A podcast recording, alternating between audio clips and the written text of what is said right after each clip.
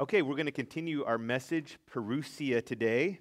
Uh, the, the sermon is back in the back. If you haven't gotten it yet, you can get it on the back. You can go to thefoundrypress.org if you're watching online and you can access it there. There's going to be a lot more detail and citation in here than what I'm going to share uh, in the sermon because we don't want to be here all day. I could talk about this all day too, trust me. Uh, but I, I, I just I think it's important to be able to kind of go back over it, to have the citation, to know where you can find this, that, and the other, because it just helps you to have confidence in what we're saying and doing. So uh, I encourage you to, uh, to do that. We have been talking, one of the topics that we've been covering for several weeks now are the Zadok priests. If this is a new topic for you, if you haven't been with us the past few weeks, I'll give you a little snapshot of that. There was a faithful priest. He was a Levitical priest during the time of King David. Whenever King David died, power was to be transitioned to Solomon. There was a coup attempt. So one of the priests participated in the coup attempt. One of the priests was faithful to David's wishes and anointed Solomon king. That was Zadok.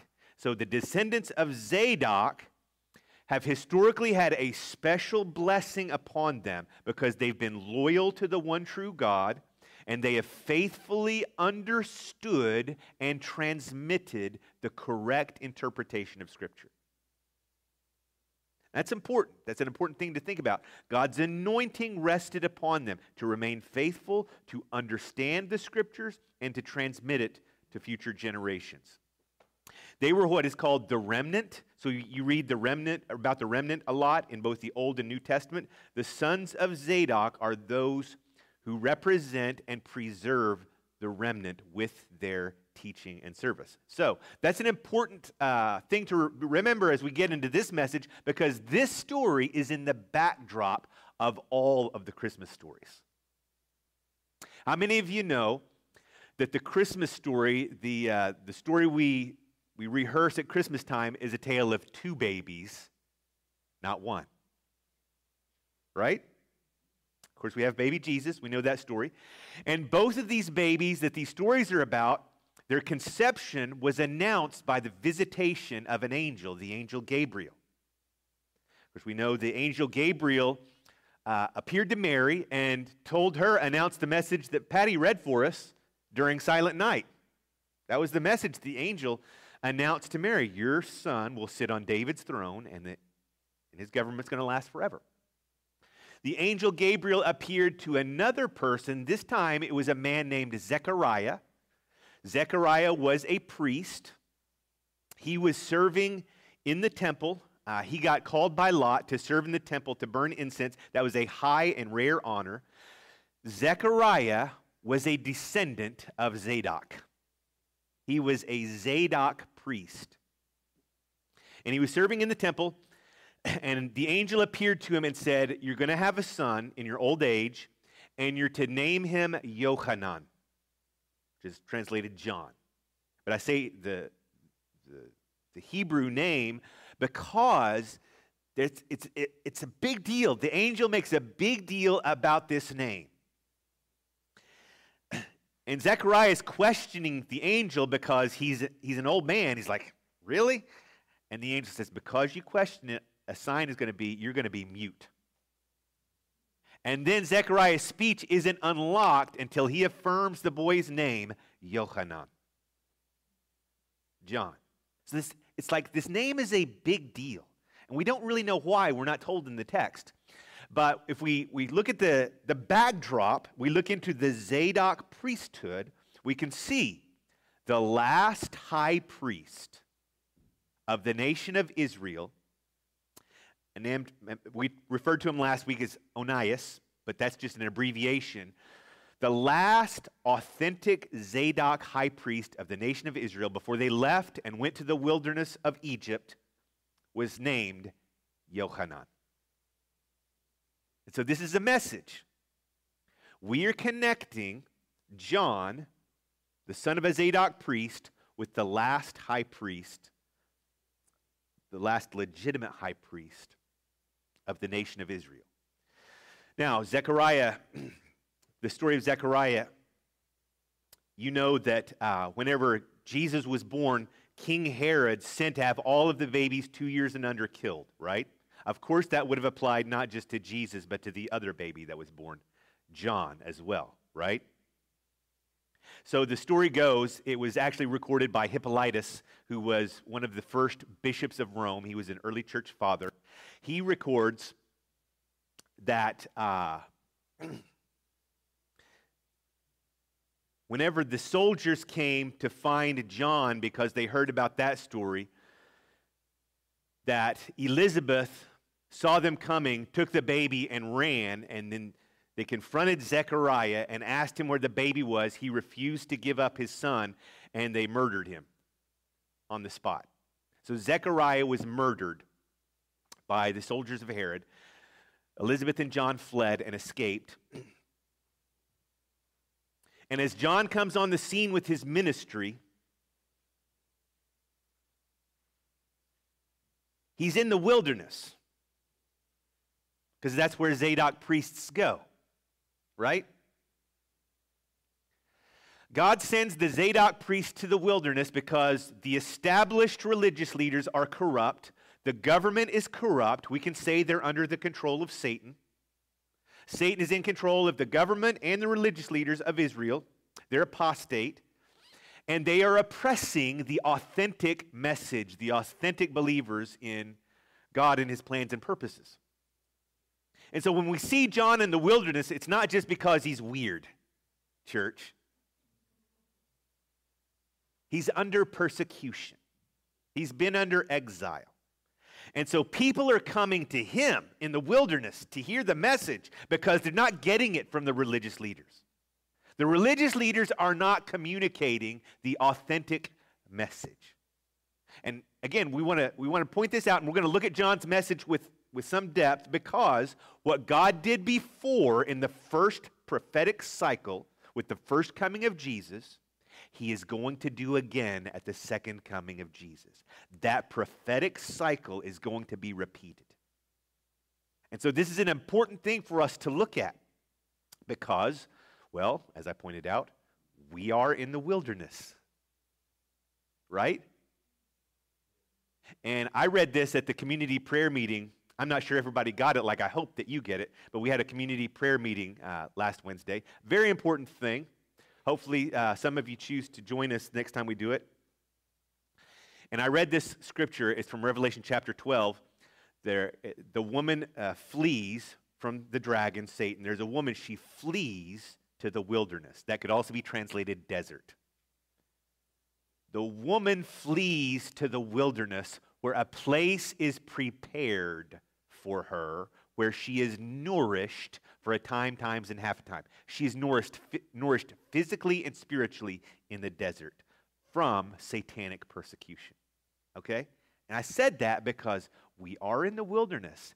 And, and the text says a place was prepared. Just like with Jesus, when he went to Egypt, God didn't just snap his fingers and provide a place for him. He had been providing a place for Jesus and his family to escape for hundreds of years in the wilderness, in the desert. Are you with me? So when Revelation chapter 12 says there's a place God is preparing his people for satanic persecution, he's going to be preparing it not just in the snap of a finger, but for hundreds of years, he's going to be preparing a place for people to flee and be nourished physically and spiritually, spiritually during a time of intense satanic persecution. That prophetic cycle is going to repeat itself. And so, church, we need to press into the message of John because it says explicitly, the last words of the Old Testament in the book of Malachi, it says explicitly the ministry of Elijah is going to return before the great and awesome day of the Lord. And I believe we're called to be begin making preparations for that ministry for places like Lamesa, Texas, that is on the edge of a desert a wilderness. God is preparing a place for people to flee satanic persecution. And I believe we are called to be in training to be just such a place. Now, there's going to be places all over the world where this is happening. The, the first time the ministry of John came, the forerunner ministry of John came, it was just to the nation of Israel. In the second prophetic cycle, it is going to be global. Prophetic cycles always repeat and they always increase. And so in the second prophetic cycle, it will be global. There are going to be places all over the world where small, little, nobody out of the way places are called to begin making preparations. I'm going to read to you from Isaiah chapter 40. John is in the wilderness. He's under persecution. He's in exile.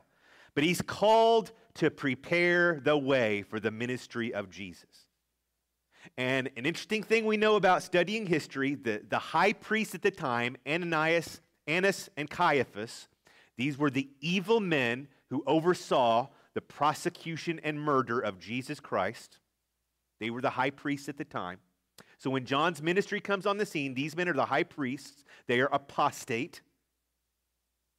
But what the text is telling us, John, being the son of a Zadok priest, and what we don't know about Zechariah, again, apart from church history, like the writings of Hippolytus, Zechariah wasn't just a Zadok priest, he was the leader of a school of prophets that has a history from Moses all the way to John the Baptist. He was the leader of a school of prophets, prophets who were in charge of being stewards of the knowledge of God and accurately preserving that knowledge for future generations. And so, what we know from the Old Testament law is because the, the high priests at the time were apostate,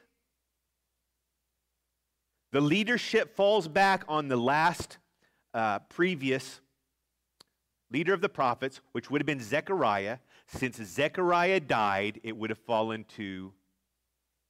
So we don't know. What we don't know is John the Baptist is not just the de facto leader of that school of prophets, he's also the de facto real, legitimate, authentic high priest of Israel. And he is functioning in exile in the wilderness. People are coming to him. And here's his calling Isaiah chapter 40, verse 3. By the way, in the Dead Sea Scroll, the writings of the Zadok priests, it says, The Holy Spirit told them one of their order would fulfill this prophecy of Isaiah. And John the Baptist identifies this as his calling.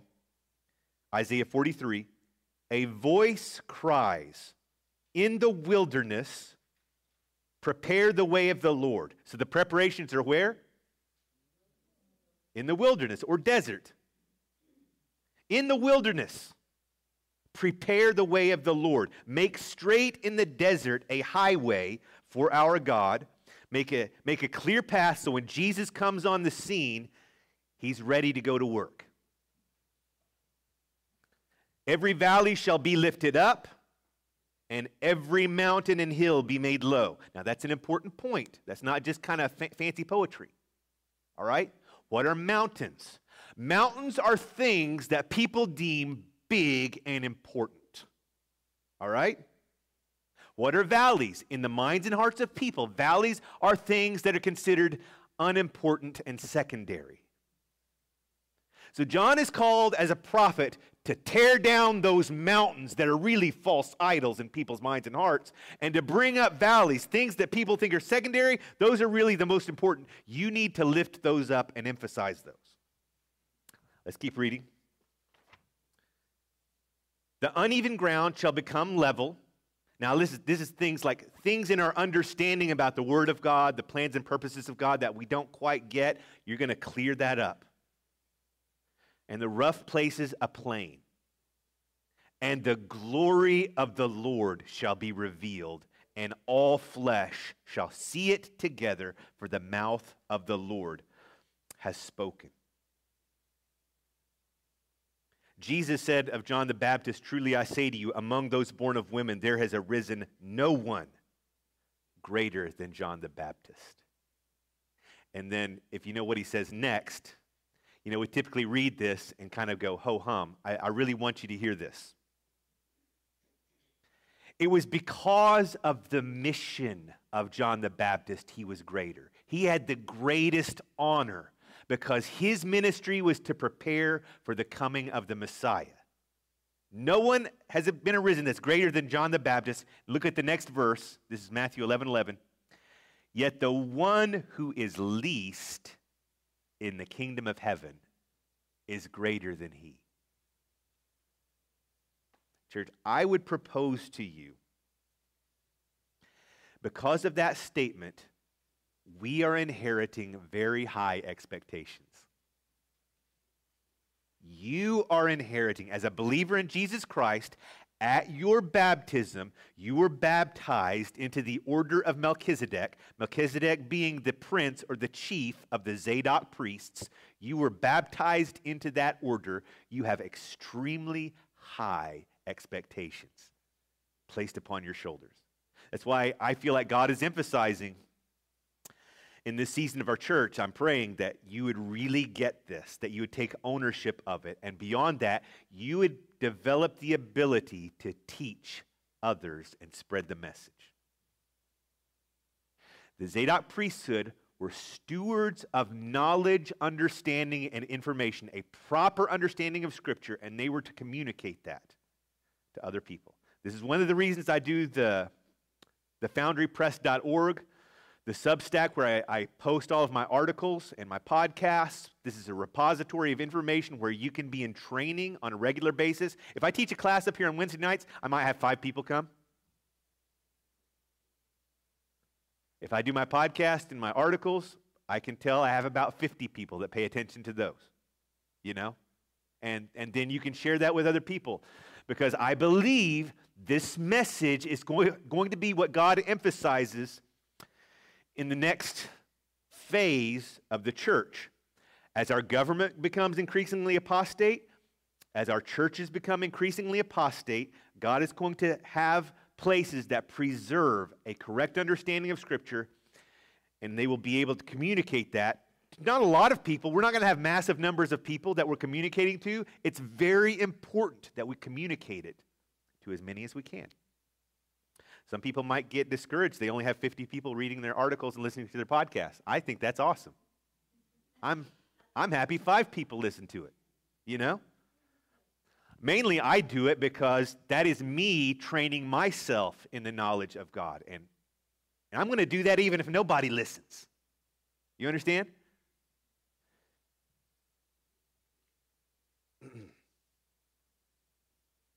I want to remind you of the prophecy the Zadok priests made. The Zadok priests were 100% accurate in the things that they predicted. The sons of Zadok are the chosen of Israel called Hashem, whose priesthood reappears in the last days. So we have Malachi prophesying, prophesying the ministry of Elijah will reappear before the coming of Jesus. We have the Zadok priests prophesying the same thing.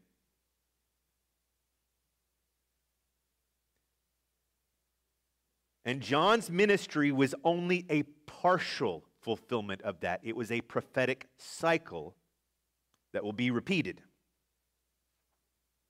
So, in light of that, let's look at John's message. I'm going to try and get through this in a timely fashion. Again, there's more information in the article that I might cover here, but it's important we look at John's message. Let's, let the, let's look at the specific things that he spoke to the people that were coming out to him. He had Levitical priests, he had Pharisees, Sadducees, he had the people coming out to hear his message. One of the things John preached, Matthew chapter 3, verse 1, we're going to be reading from Matthew and Luke mainly. That's where these stories are told. Matthew chapter 3, verse 1. In those days, John the Baptist came preaching in the wilderness of Judea Repent, for the kingdom of heaven is at hand. This is the main message of the forerunner, the person that's preparing the way for Jesus. There is a kingdom that is coming on the scene. Now, you've heard me talk about that plenty, right? The kingdom of heaven. It is a literal kingdom that will be established on the earth by a resurrected man who returns at some point in the future. You guys get that? Hopefully, you've gotten that. I've preached about that for years. This is the main message that John was preaching to the crowds that came to him to prepare them for what was coming. Now, church, this is the reason I preach about this so much. It's the reason I care about it so much. This is my particular calling. This is my message.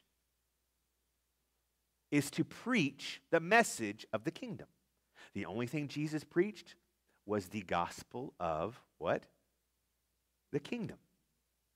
This is an important message that God is going to raise up. We really need to get this. That's why you're going to hear a lot more about it in the future, because this is my message that I'm called to preach.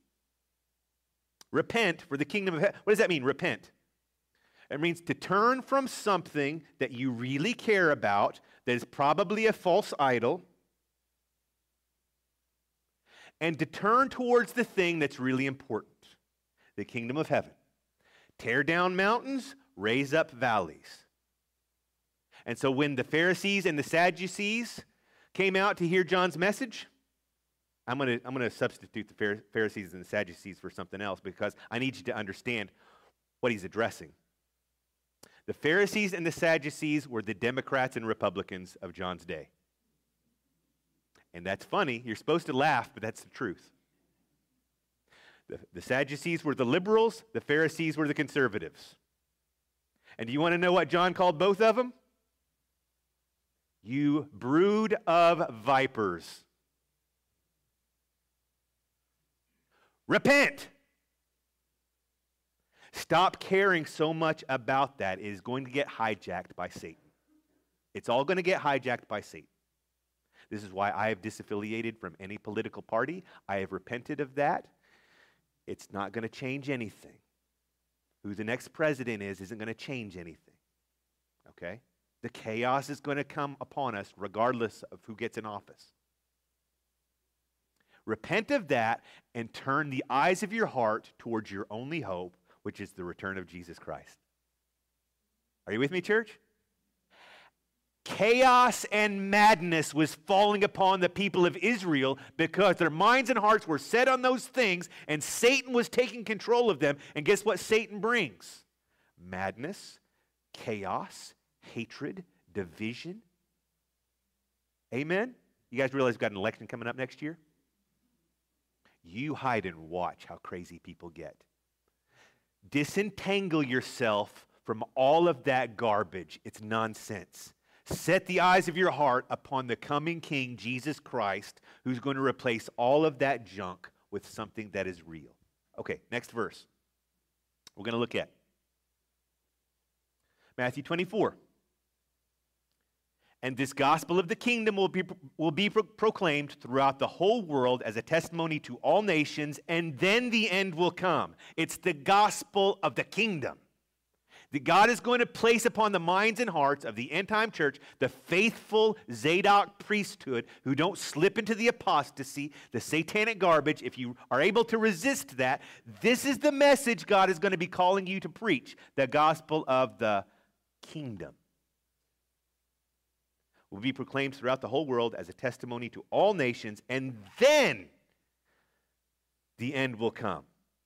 Matthew chapter 3, verse 4. Now, John wore a garment of camel's hair and a leather belt around his waist, and his food was locusts and wild honey. In other words, John was comfortable with being an outcast and not fitting in.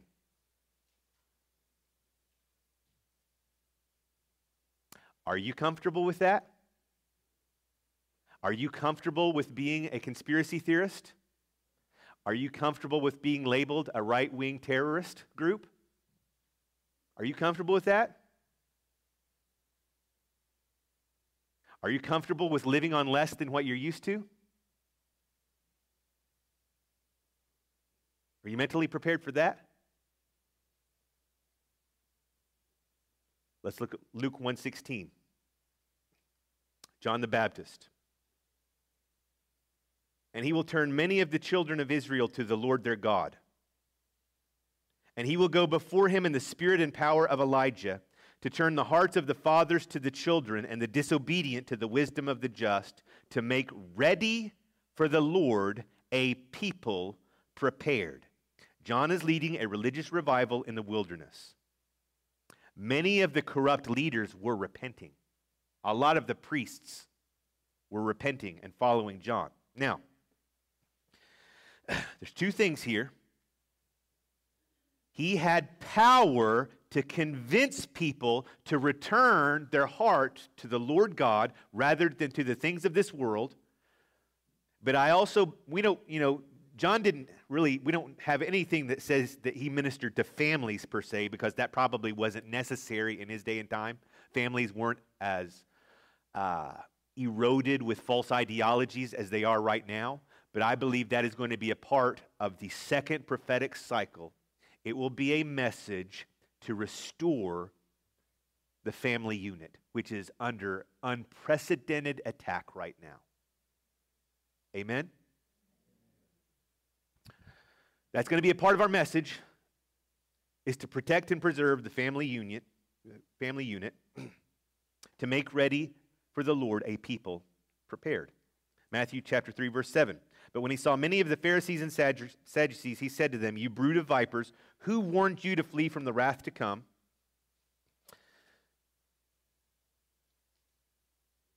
I've already covered that. That's about uh, disentangling yourself from the bondage of political ideologies. I'll say this. I haven't said this. I'm going to make some of you mad when I say this. Okay?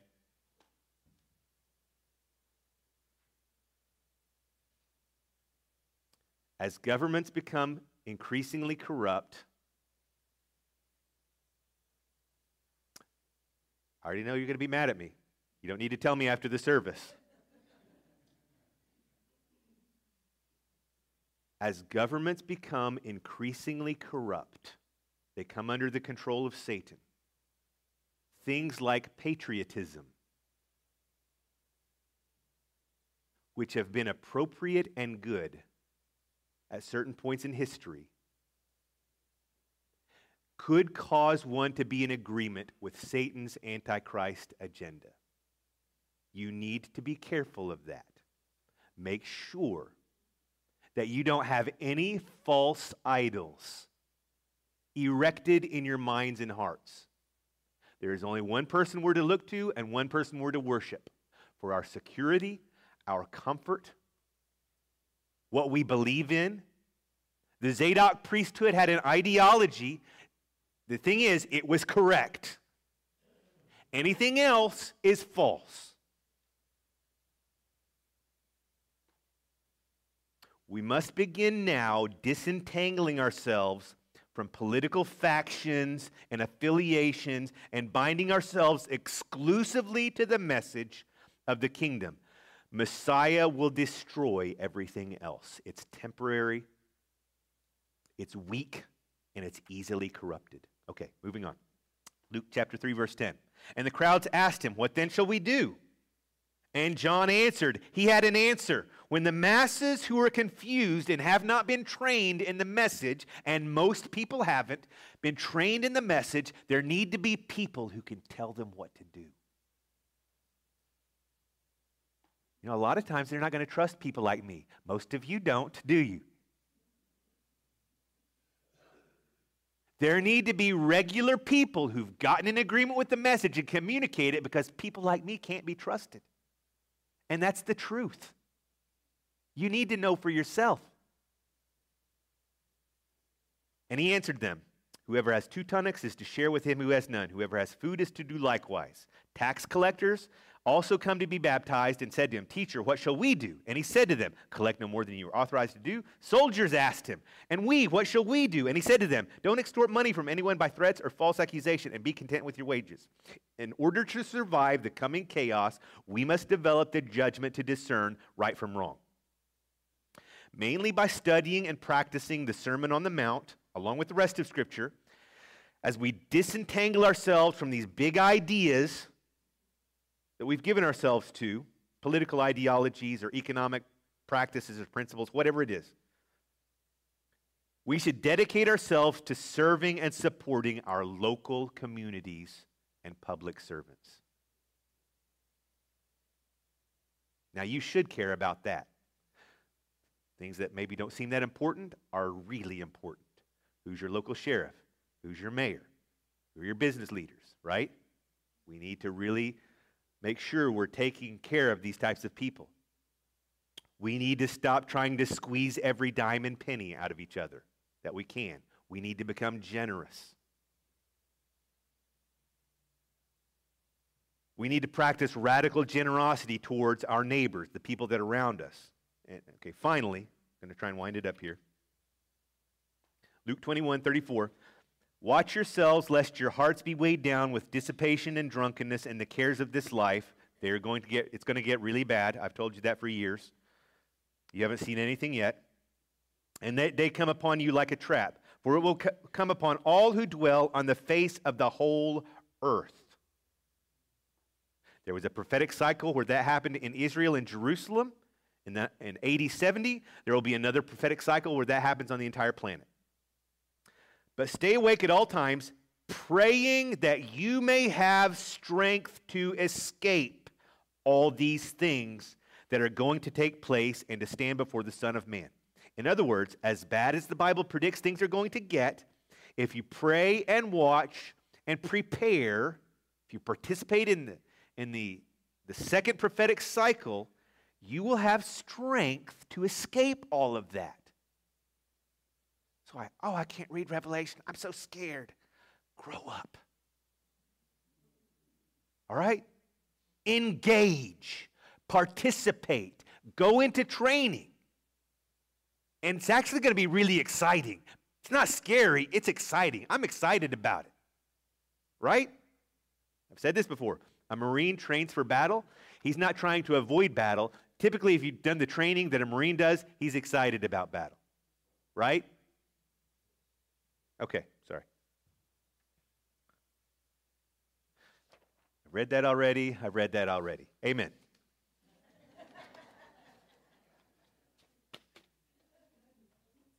John the Baptist. It's an important story. We need to press into it in this season because God is doing things even now, church. This isn't for the future, this is for right now. Amen. Let's pray. Uh, and yeah, our worship team can come up at this time. Father, we just thank you, and we want to be a people who don't close our ears to you, who don't turn our eyes from you. We press into the message, we don't retreat from it. It says in the book of Hebrews, if you shrink back from, from me, from my message, I will take no pleasure in you. And Father, we want to be a people who don't shrink back from the mission, the mandate, the calling. We embrace it, we press into it. And so, Holy Spirit, I pray for grace to be upon the people of First Methodist Church to hear what you're saying in this season, to see what you're doing. I pray that you'd cultivate a hunger and a thirst for the proper knowledge of God in this church that we would have an appetite for the things of God in this church. Father, I pray that we would begin engaging in the discipline of studying daily what your word teaches. And so, Holy Spirit, thank you. This is a season of preparation. And it's just the beginning. Just catalyze a new season that doesn't end at Advent, but it continues throughout the year of strict training in godliness. That's what you're calling us to. And so, Father, we thank you for that. We trust that you're going to help us to become effective at being communicators of your word day in and day out. pray and ask this in Jesus' name. Amen. Let's stand and sing one last song together.